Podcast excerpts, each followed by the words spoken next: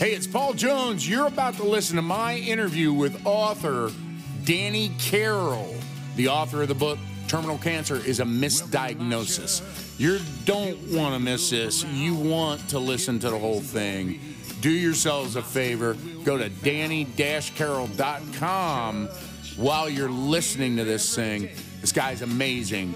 Stay tuned for part two, which you can also listen to right here. Good morning. It is hump day. Hump day. And it is March 1st, uh, 2023. I'm Paul Jones, and hey, y'all, welcome to my church. And that was Welcome to My Church, the national anthem, and a Pledge of Allegiance by a K through uh, 3 classroom somewhere in America. I found that one on YouTube. And I am uh, Paul Jones coming to you live from the studio on Race Road in between Steak and Shake and or the closed Steak and Shake and Ron's Roost Good Clucking Chicken. There you go, Ron.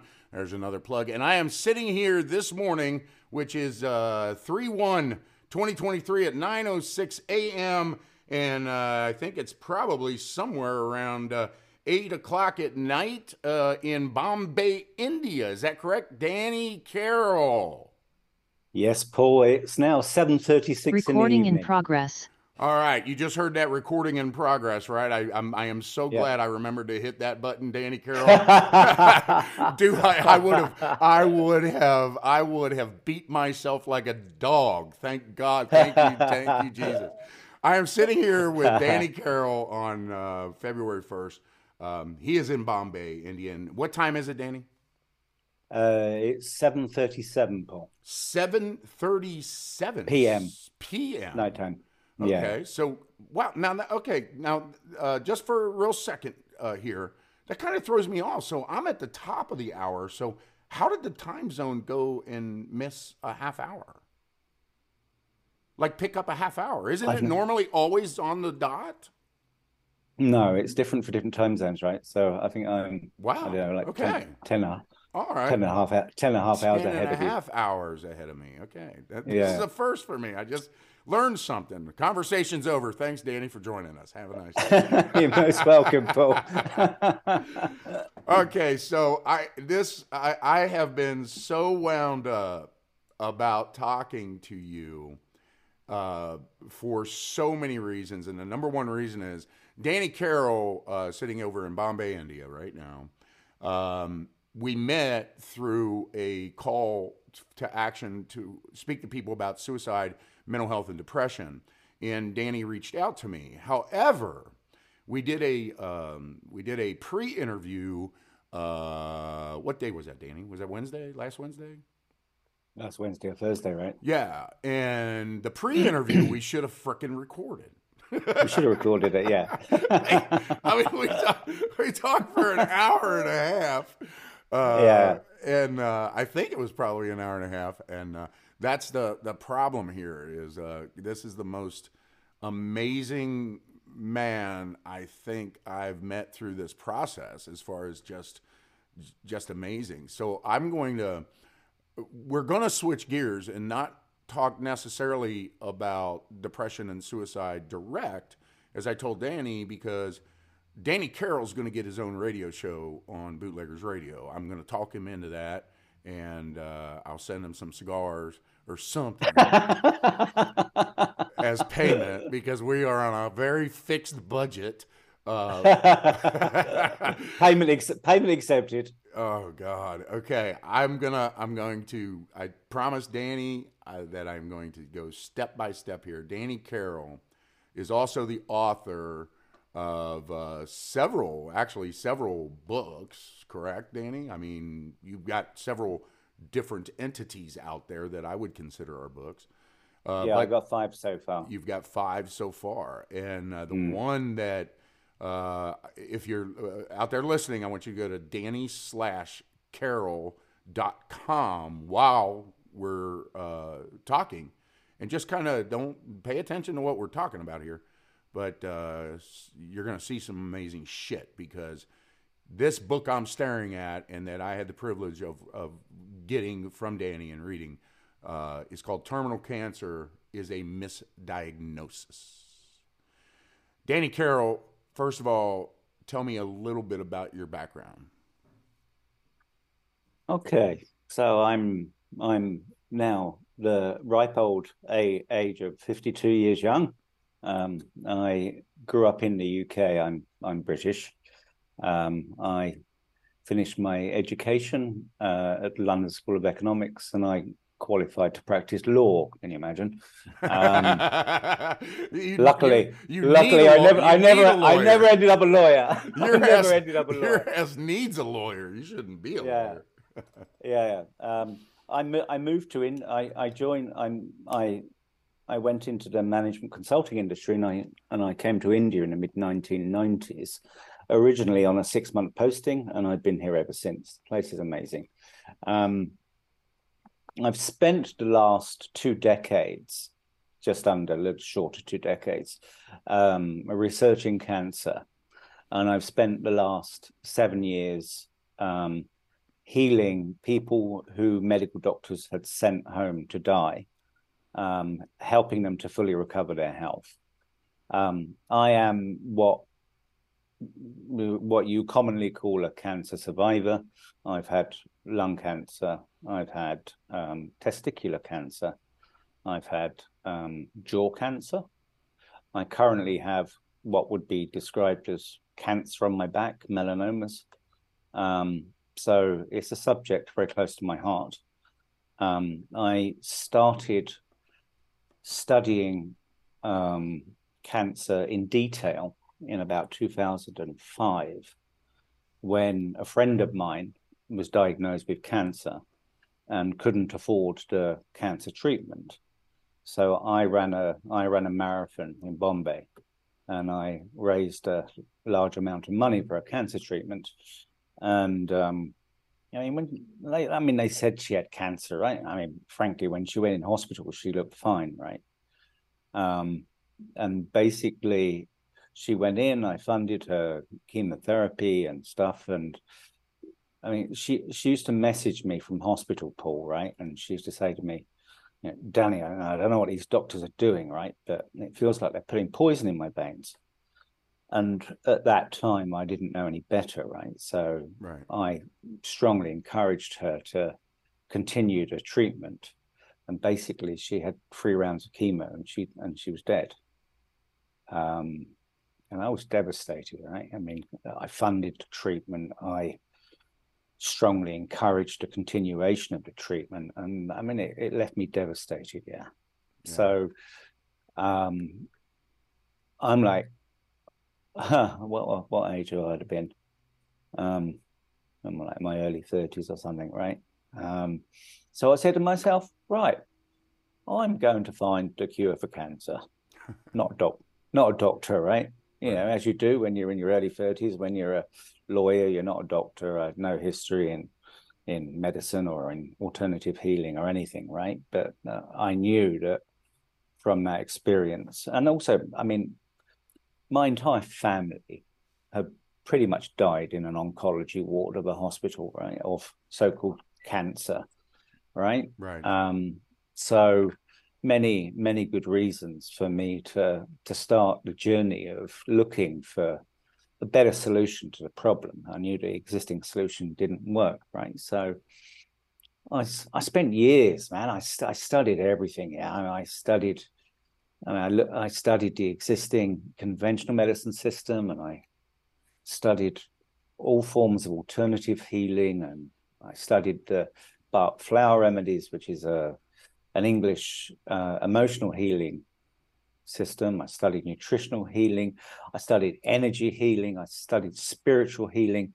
But the the, the problem I found with both conventional and um, alternative medical treatments is that they were all basically systems of symptomatic treatment, right? I mean, if you look at homeopathy, they say, oh, you know, we treat the environment.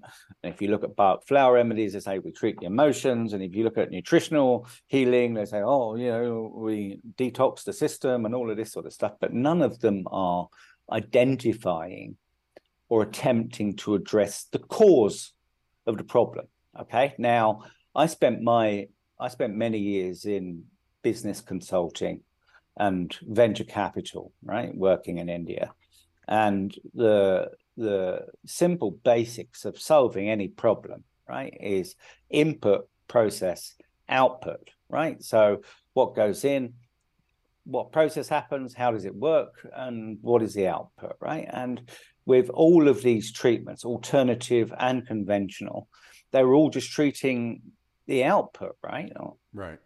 Nothing, nothing was saying, right, yeah, this is the problem. This is what causes it. This is what happens next. This is why it happens. And this is how you fix it. And when you fix it, this is what happens. And this is how the process progresses, right? Nobody was doing that, right? So, it, regardless of whether, uh, you know, you, you'd, ha- you'd have, I mean, I've been working with terminal cancer patients for like the last two decades, right? Um, and every time you have a situation where you have two people exactly the same diagnosis right? And you you you put them through exactly the same healing protocols right? And and one lives and one dies right? And and it, and it didn't it didn't matter how much i dug for answers there were never answers right? And any of the modalities like, oh you know it happens right? Some people live some people die. But it was no answers as to why.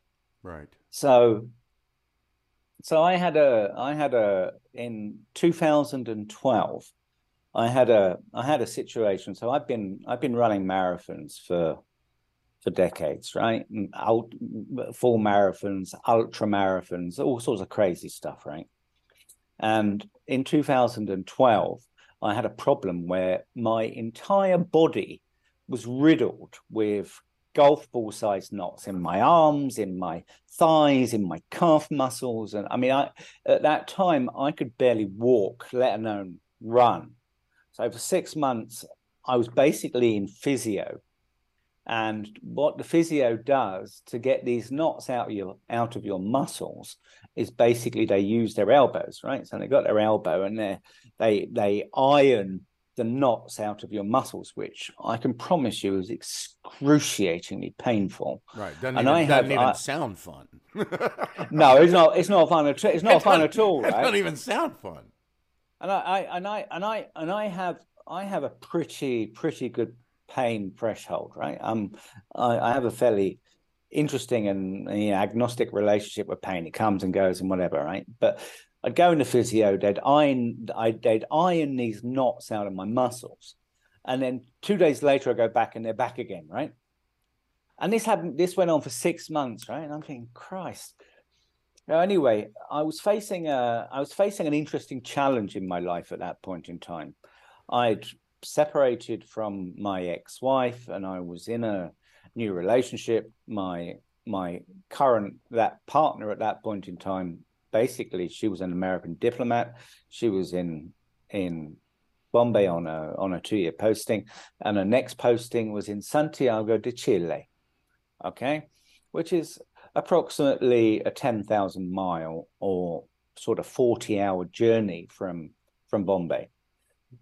So the original plan was that when she left, we would just say adios and you know go in our separate ways and. Uh, but what happened is we we became soulmates, right? And these knots in my muscles were up six months before she was leaving, basically.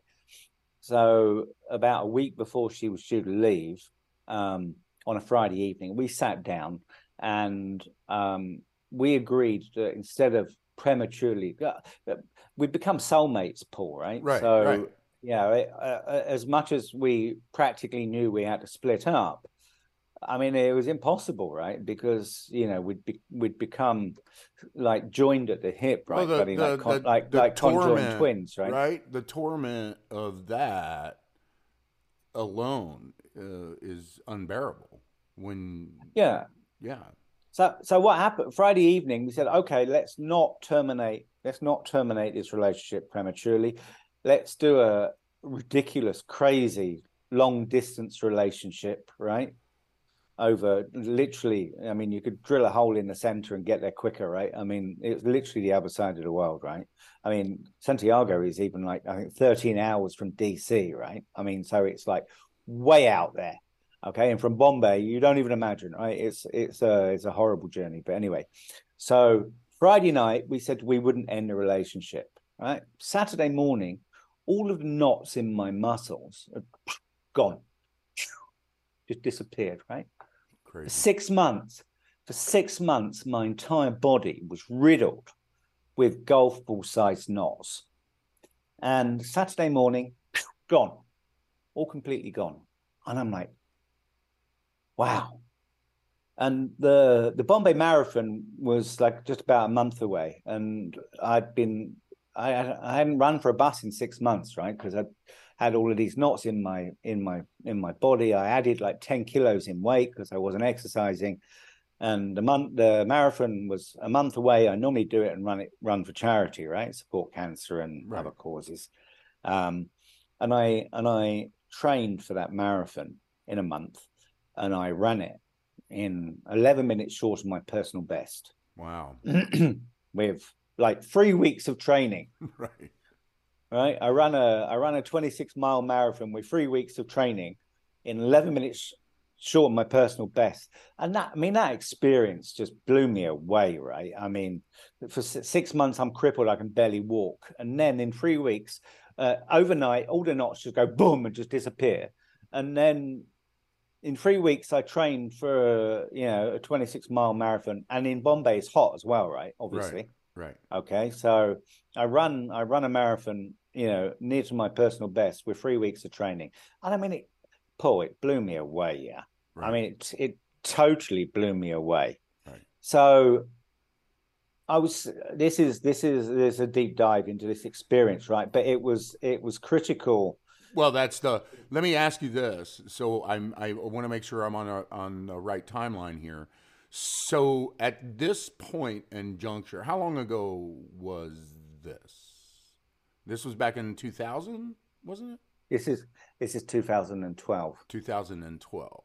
Okay. Yeah. And then and and how much of your cancer research had had you started that journey yet? Oh yeah, yeah. I So you it in- started that I journey started in you're you're 2005. looking right. So you're I'm, looking seven, I'm seven years in. Yeah, so you're 7 years in and at this point you still hadn't had really your why, right? You you're cuz that's what you were searching for was why, why, why. And Yeah. then and then this takes place in 2012. um uh, Twelve. 12. I'm going to write this Yep. down. So this takes place in 2012. Had this not taken place, your aha may not have come. Wouldn't have come now. It wouldn't Absolutely. have come. Okay. It's when those not it's when those so look six months I'm crippled, right? I can barely walk, right? Forget running, I can barely walk, right? And then Friday night and six months previous I'm crippled, right? Saturday morning, gone. right. Everything's gone. right. And the only difference between Friday night and Saturday morning was sitting down with my girlfriend and agreeing that we wouldn't terminate our relationship. Was a mental stressor released? Yeah, I mean, I've I've I've since discovered that that those knots that were in my body had a had a biological purpose, right? Nothing in nature is random. Nothing happens for no reason. Okay, everything has a purpose, and the purpose of those knots in my body basically was to stop me going in the wrong direction, right? Because I was planning on terminating the relationship with my soulmate. Okay. Now that girlfriend of mine, who I then spent two years traveling, you know, 40 hours at a time to go and see. I mean, she's now my beautiful wife, right? Right. And still my and still my soulmate. right. And she So- is in not She's in, in Dublin. Bum- She's not No, in she's in she's in Dublin. Right. So Yeah. you have managed to make it happen. And Dublin a- is Dublin, Ireland is how far away from you? Uh, it's about a 15 hour journey. There you go. Yeah. Yeah, that's crazy. So that's that's where it all started. Now I was I I mean when when when that happened, I was planning. I I had a suspicion that if you know from this learning of of having these knots for six months and then them just disappearing overnight. I mean, I I truly understood the power of the mind to both cripple us and effectively give our health back, right? Just bang, snap of your fingers, right? Amazing. Up until so this, had, up until that point, had you done any uh, true research on the power of the mind at that point? Had you had you done really any true learning? Did you start educating yourself of the power of the mind prior to this experience? Well, I was experimenting with everything, Paul. Right? I mean, at that point, I'd already I'd already spent seven years studying nutritional healing. I did I did a I did a TED presentation on nutritional healing in like 2010, right? Um, I'd spent years studying the Bach flower remedies because that was to do with the brain, right? So I knew I knew that the brain had a role to play. I just couldn't work out how, why, what for. So I was separately studying the brain and separately studying the body, right? But the mistake I was making you weren't tying the two together. You weren't tying the two together. I mean, this this this is an integrated system, right? I mean, it's like being a car mechanic and learning how to change a wheel, right? But not knowing how to fix the engine. Yeah? I mean, it's an integrated system. Yeah, you've got to be learning how to fix the clutch and uh, all the things, right?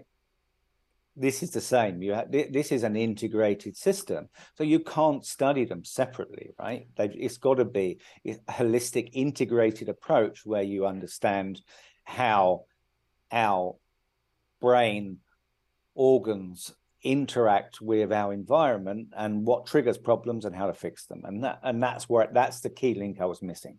Yeah. And that's that's something you know again we we met for those of you tuning in uh, I met Danny through uh, a call to action for people that talk about suicide and depression. And through our uh, correspondence and then our, our ultimate uh, pre interview, just uh, you know was was introduced to what you really are doing, and uh, you know part of the on the depression side and stuff. People, what I when I speak, Danny, and when I talk to people, I I try to make them understand the brain controls everything, everything. Yeah, Every, and but uh, everything, and everything, everything, everything has a purpose. Paul, right, right, right. Nothing. Number one, nature in your lifetime will never make a single mistake, and na- nature never never does anything without a purpose. There's always a purpose. And I mean, suicide's a super interesting one, right? I mean, suicide also has a purpose, right? And the purpose is to increase the strength of the gene pool, right? And I, will I'll explain to you quickly how that works, right? If you, the easiest way to understand this, if you look at nature, right? So suicide is triggered by what my teacher described as a double territorial loss conflict, right? I'll convert that into English, right? My wife leaves me, I get fired from my job right? I've lost two territories. I've lost my wife as a territory. I've lost my job as a territory, right? Now, if you're in nature, if you're the alpha of a wolf pack, right? If you lose your territory, you're dead, right? Because uh, an alpha territorial conflict in nature basically is a fight to the death. Okay. Now, when you lose two lots of territory, wife left me, lost my job, nature concludes that your genes are weak right? Lost two lots of territory in one go. So you're weak. So what nature does is when you solve one of those problems, okay, my wife left me, I got another girlfriend. Okay, or I lost my job and I got another job.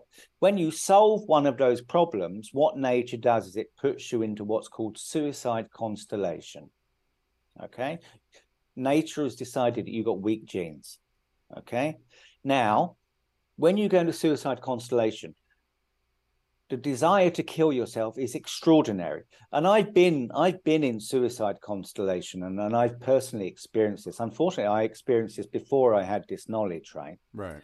So what happens is the desire to kill yourself is is super super it's almost impossible to avoid it right? So the way nature works is that if you actually commit suicide the gene pool gets stronger right because it's taken weak genes out of the gene pool.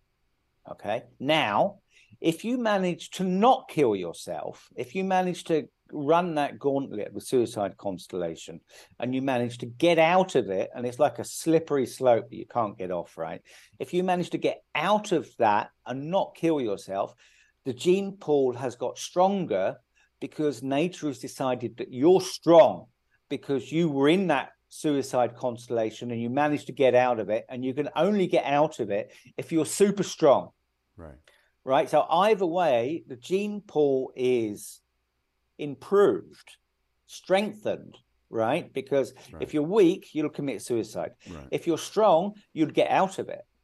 Okay? It, it, so that's nature's design. It when when you introduced me to this i you know i'll be honest as and i'm sure people listening they're hearing weak, they're hearing strong, and they're making an assumption.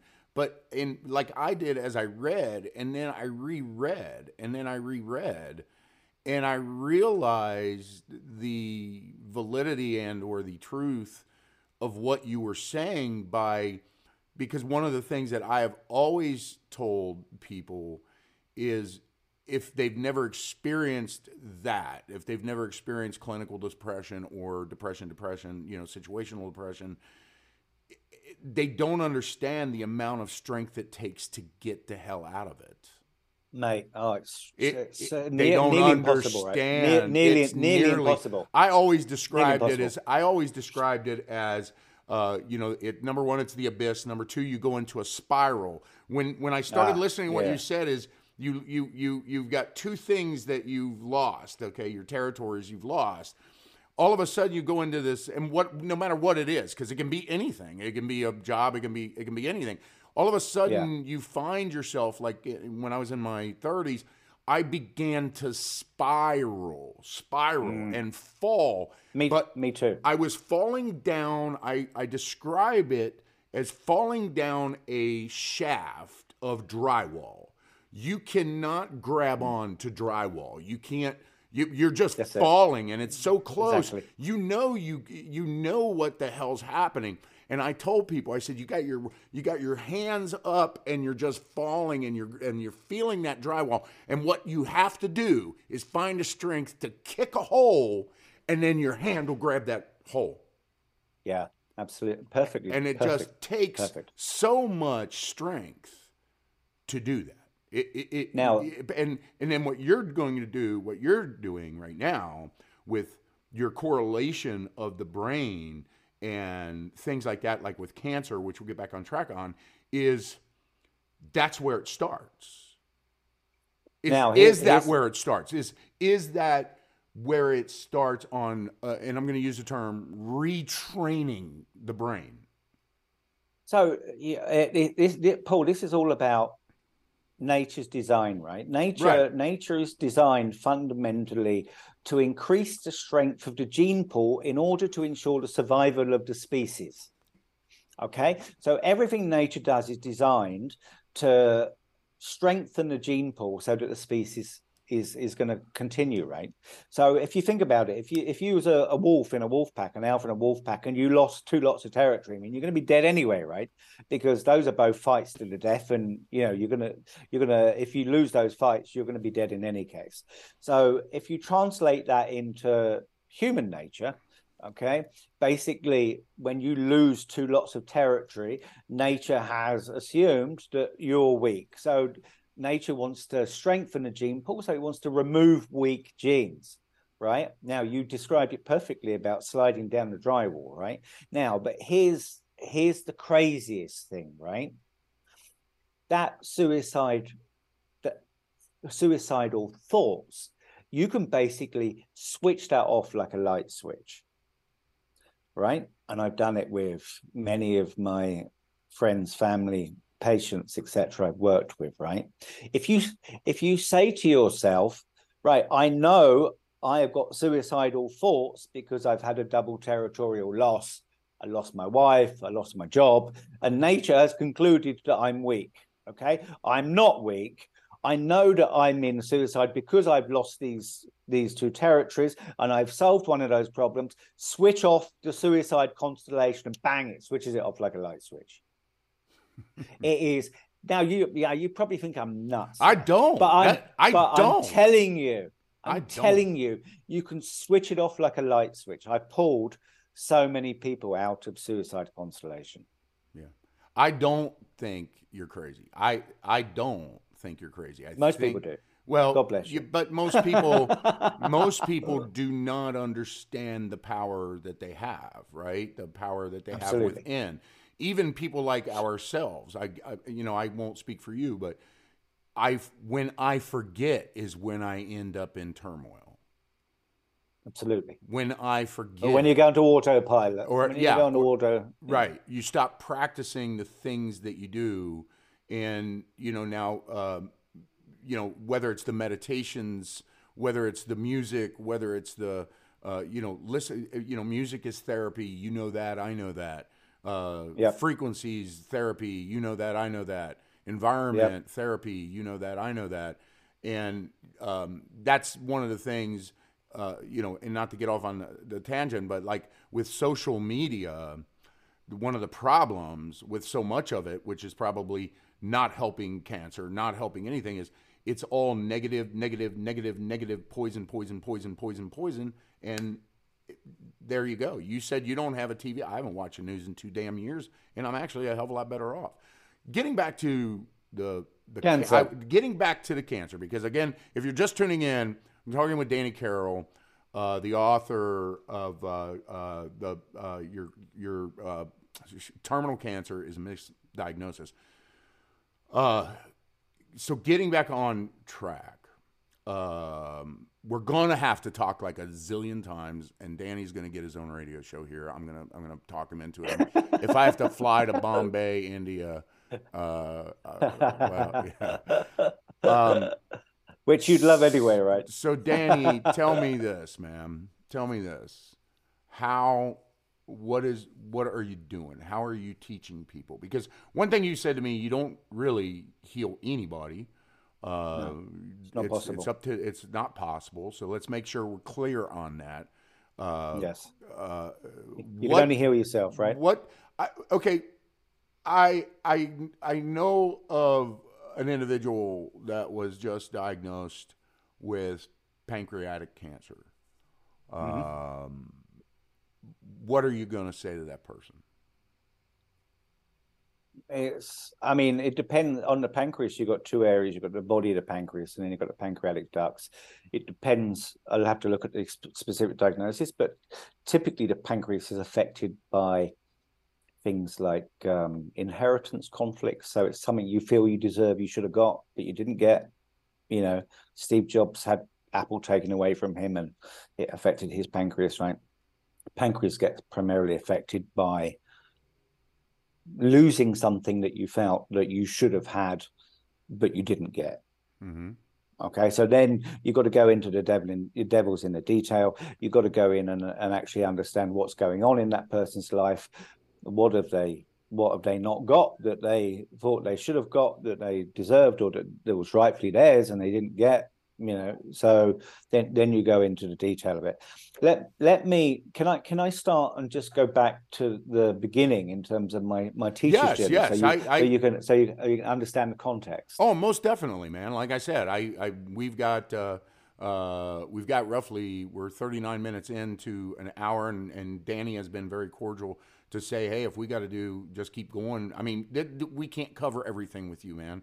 It, it's impossible in an hour, and two hours, and three hours, and four. And that's why I said it's got to be a, a series. I want you to guide. Um, I want you to guide us that makes sense because I can go scattered all over the place, um, and I know So you let- can let- too.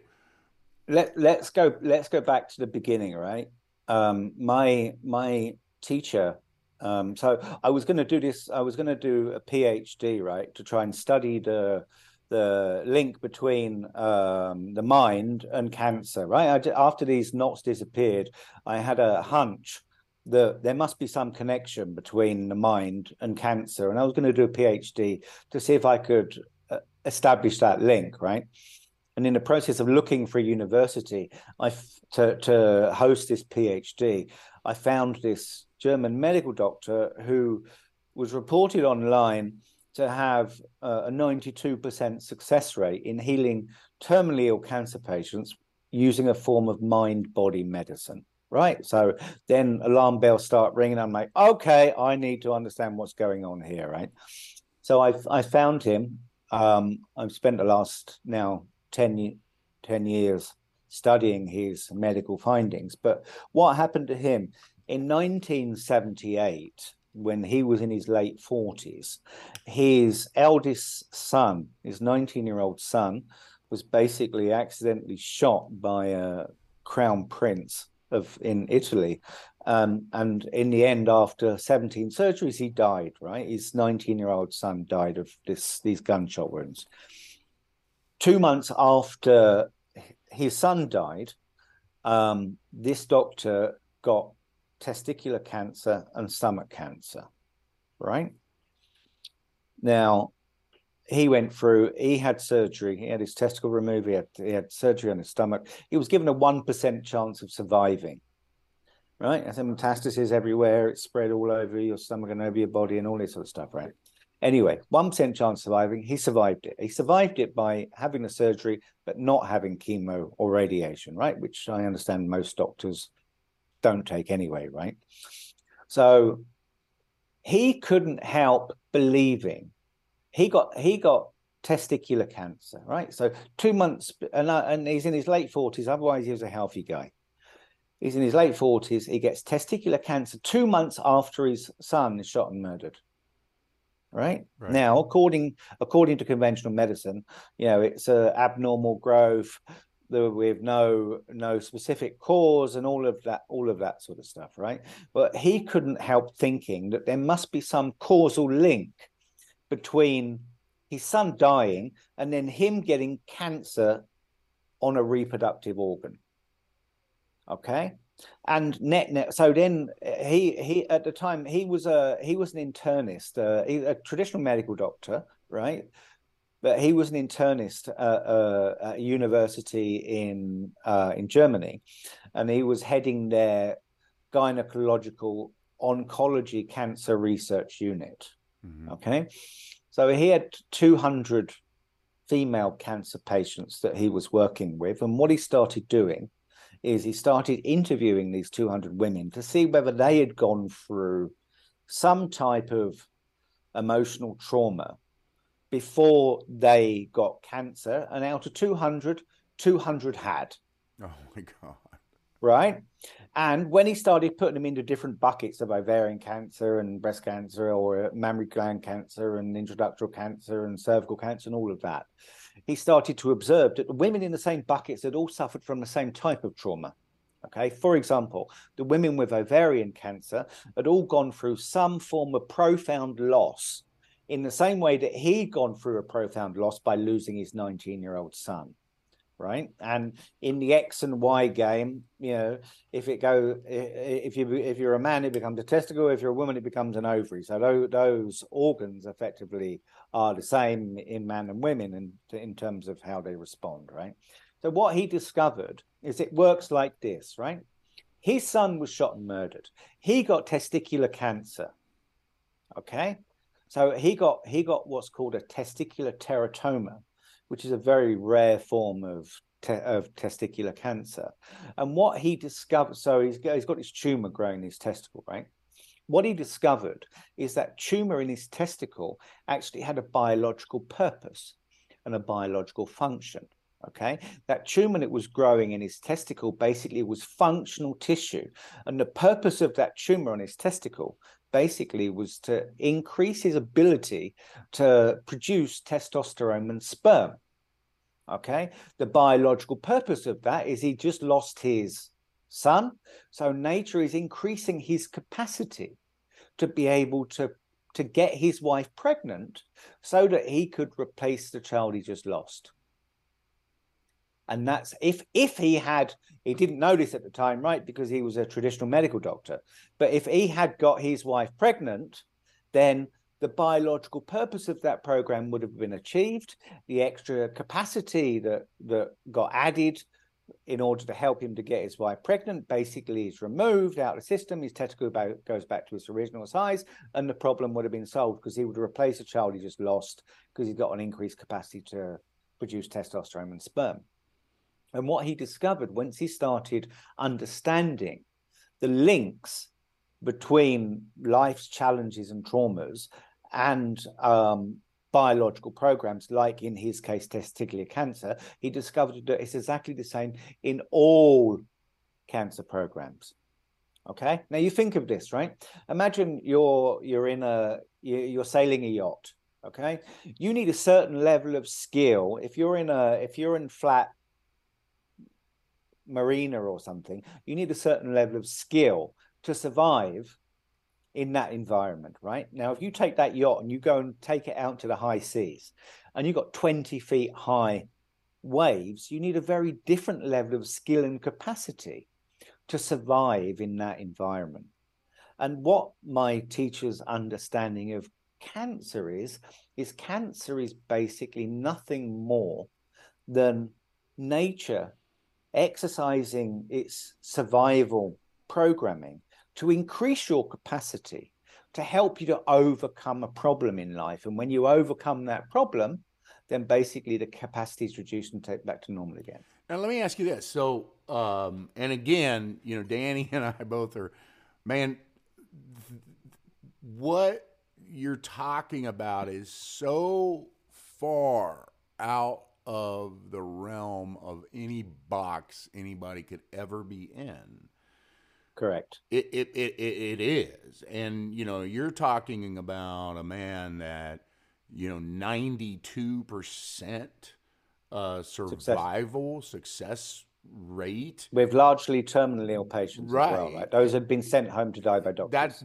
92%. Now, question is um, because I think we have a clarification, but question is, Danny, have you and and if there if it's uh, if it's apparent and I've missed it, I've uh, it's not seen.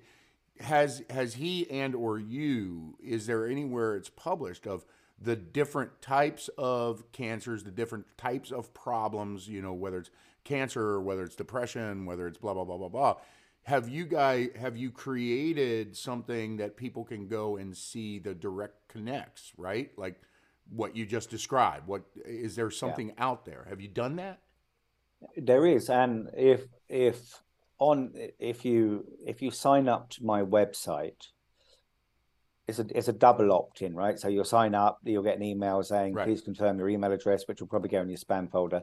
If you click on that, you'll get a free download of a 400 page ebook that summarizes the entire medical science that Dr. Hamer. So it has pretty much every disease on this planet, what causes it, and how to fix it in one book on my website.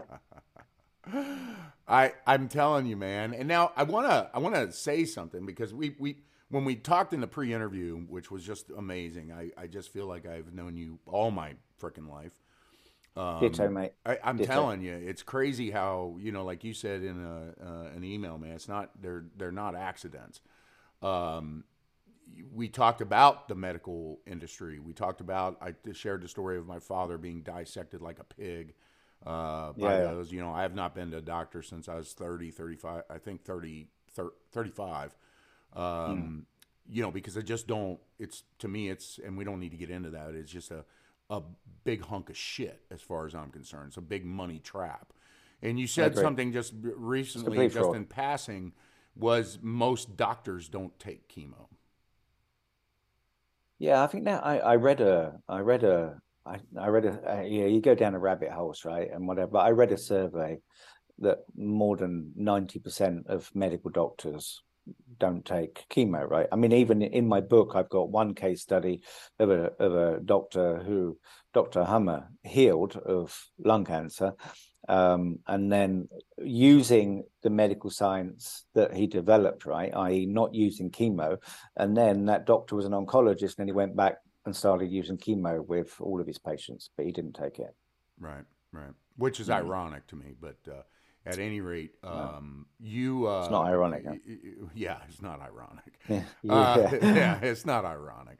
You, uh, you, know, you know, there's a skull and bones on that chemo bag, right? I mean, it's poison, right? It's, it's basically right. chemotherapy is a derivative of mustard gas, right? So, yeah, you know, in mustard gas they're using morse to kill people, right? So right, right. why right, would you right. why, why would you put mustard gas inside your body? Yeah, I mean that's crazy.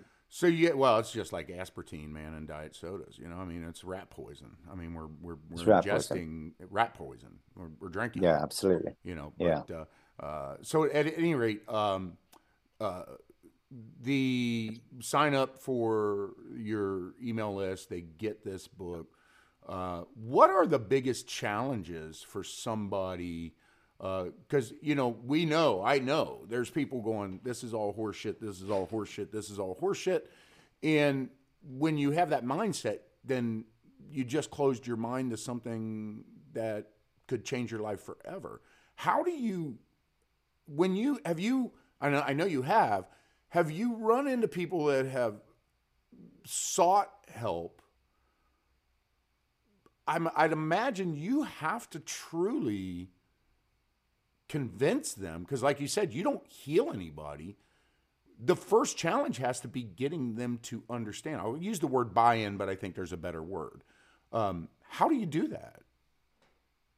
So here, uh, here's the thing. Um, when I started on this journey, you know, with my with my zest to help, I would try and help anybody and everybody, right? And and the point you're making is that 99% of the people would number one say you're mad, and number two, um, you know, so I'm I'm not interested in listening, right? So the way I the way I manage that process is for the last 15 years, with rare exception. For the most part, I only help people who medical doctors have sent home to die. Okay. All right. So Right. they're more, they're going to be more inclined to say, Oh, I'm, Matt, gonna, Paul. I'm going to take a swing, right? Ah, mate. I mean, on you know, uh, I I say it a little bit in jest, right? But when medical doctors send you home to die and say, right, there's nothing more that can be done, at that point in time, I mean, you're walking dead, right? So you become incredibly open-minded, right? But if, if somebody comes up to me, they've got a stage one, stage two cancer diagnosis, something, and they come to me for advice and they say, Oh, should I go and do chemo? Should I do this? I? I'm like, you know, you do what you need to do, right? Everybody's path to healing is different, and you have to find your path, right? Well, and that's, when that's, if, that's, if, that's the if you survive that treatment, then come back. Yeah, that and that's Right. the that that's it's it's interesting because I've had this conversation is what can be done. Like if somebody comes and says uh, to me, uh, you know, they're intrigued of maybe how I've done some navigation through my life or whatever. I can see the disbelief in their their faces, and I know. See, I've been doing it long enough. I can't change anybody's fucking mind. No, absolutely. I, not. I, I, Absolutely. I, I And- and- cannot and Paul- change a soul's mind until that act of desperation comes in when the open mindedness comes up, right? I mean, that's that's it. So, uh, okay, here's a better question. Is there, have you found a methodology to take somebody that is not that desperate and help them? How do you help that person before it becomes doom and gloom?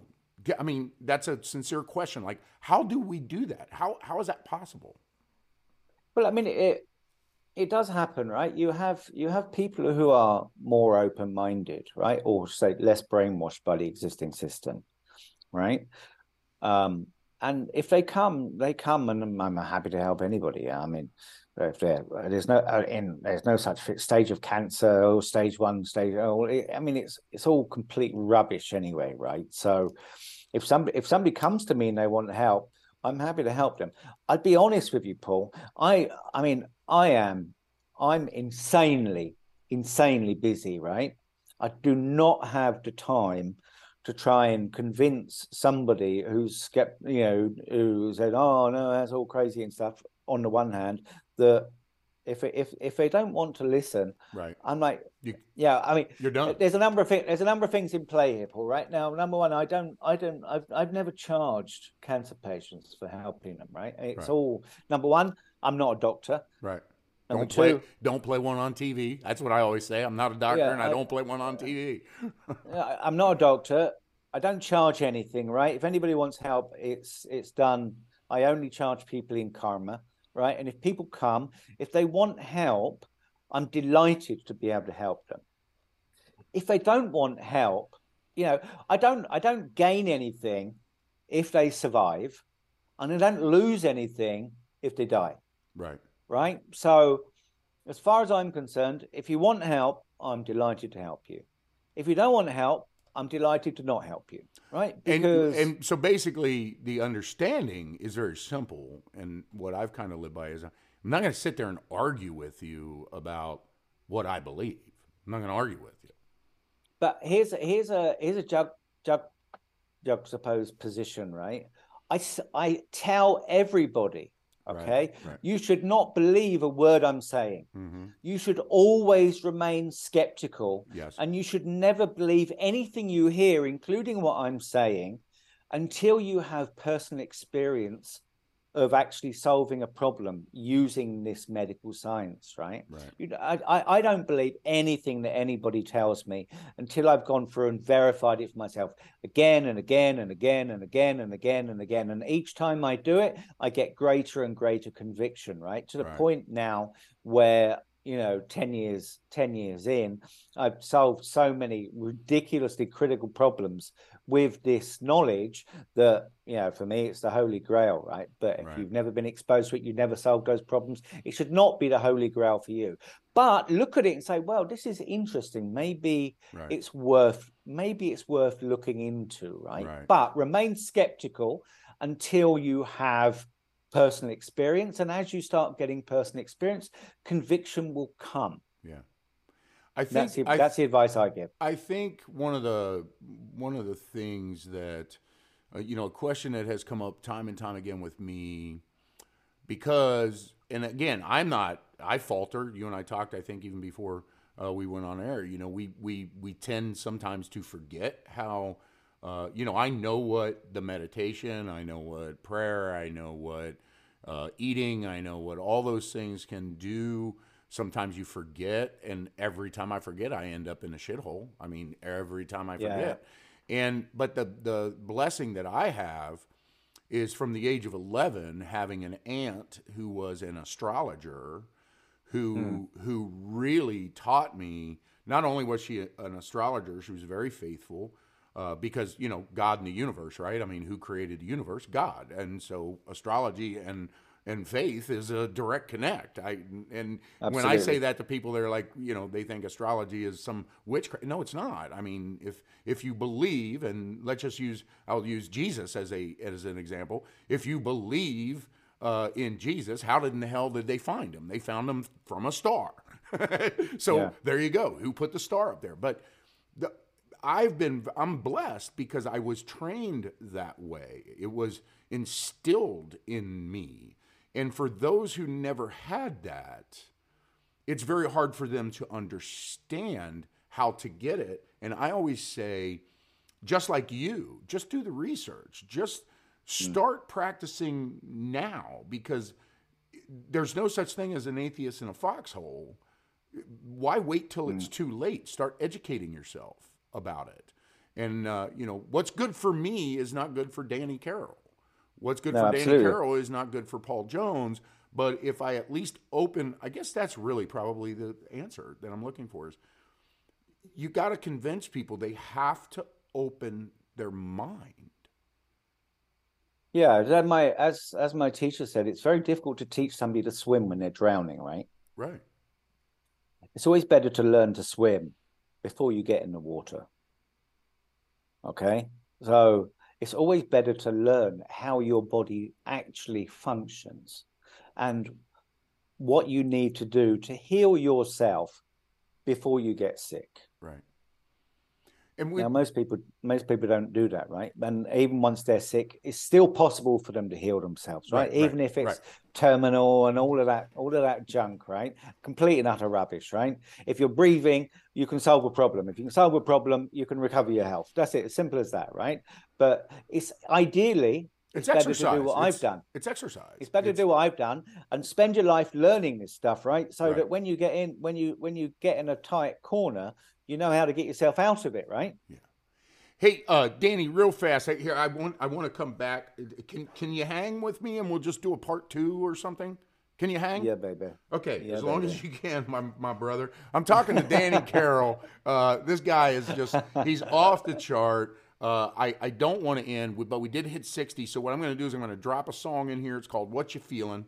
Uh, and uh, just a cool ass tune. Uh, it's three minutes, 41 seconds. I'm going to come back. We're going to do like a part two here uh, with uh, Danny Carroll, and I'll be uh, I'll be right back. It is right now uh, 10 o'clock Eastern Standard Time on 3 1.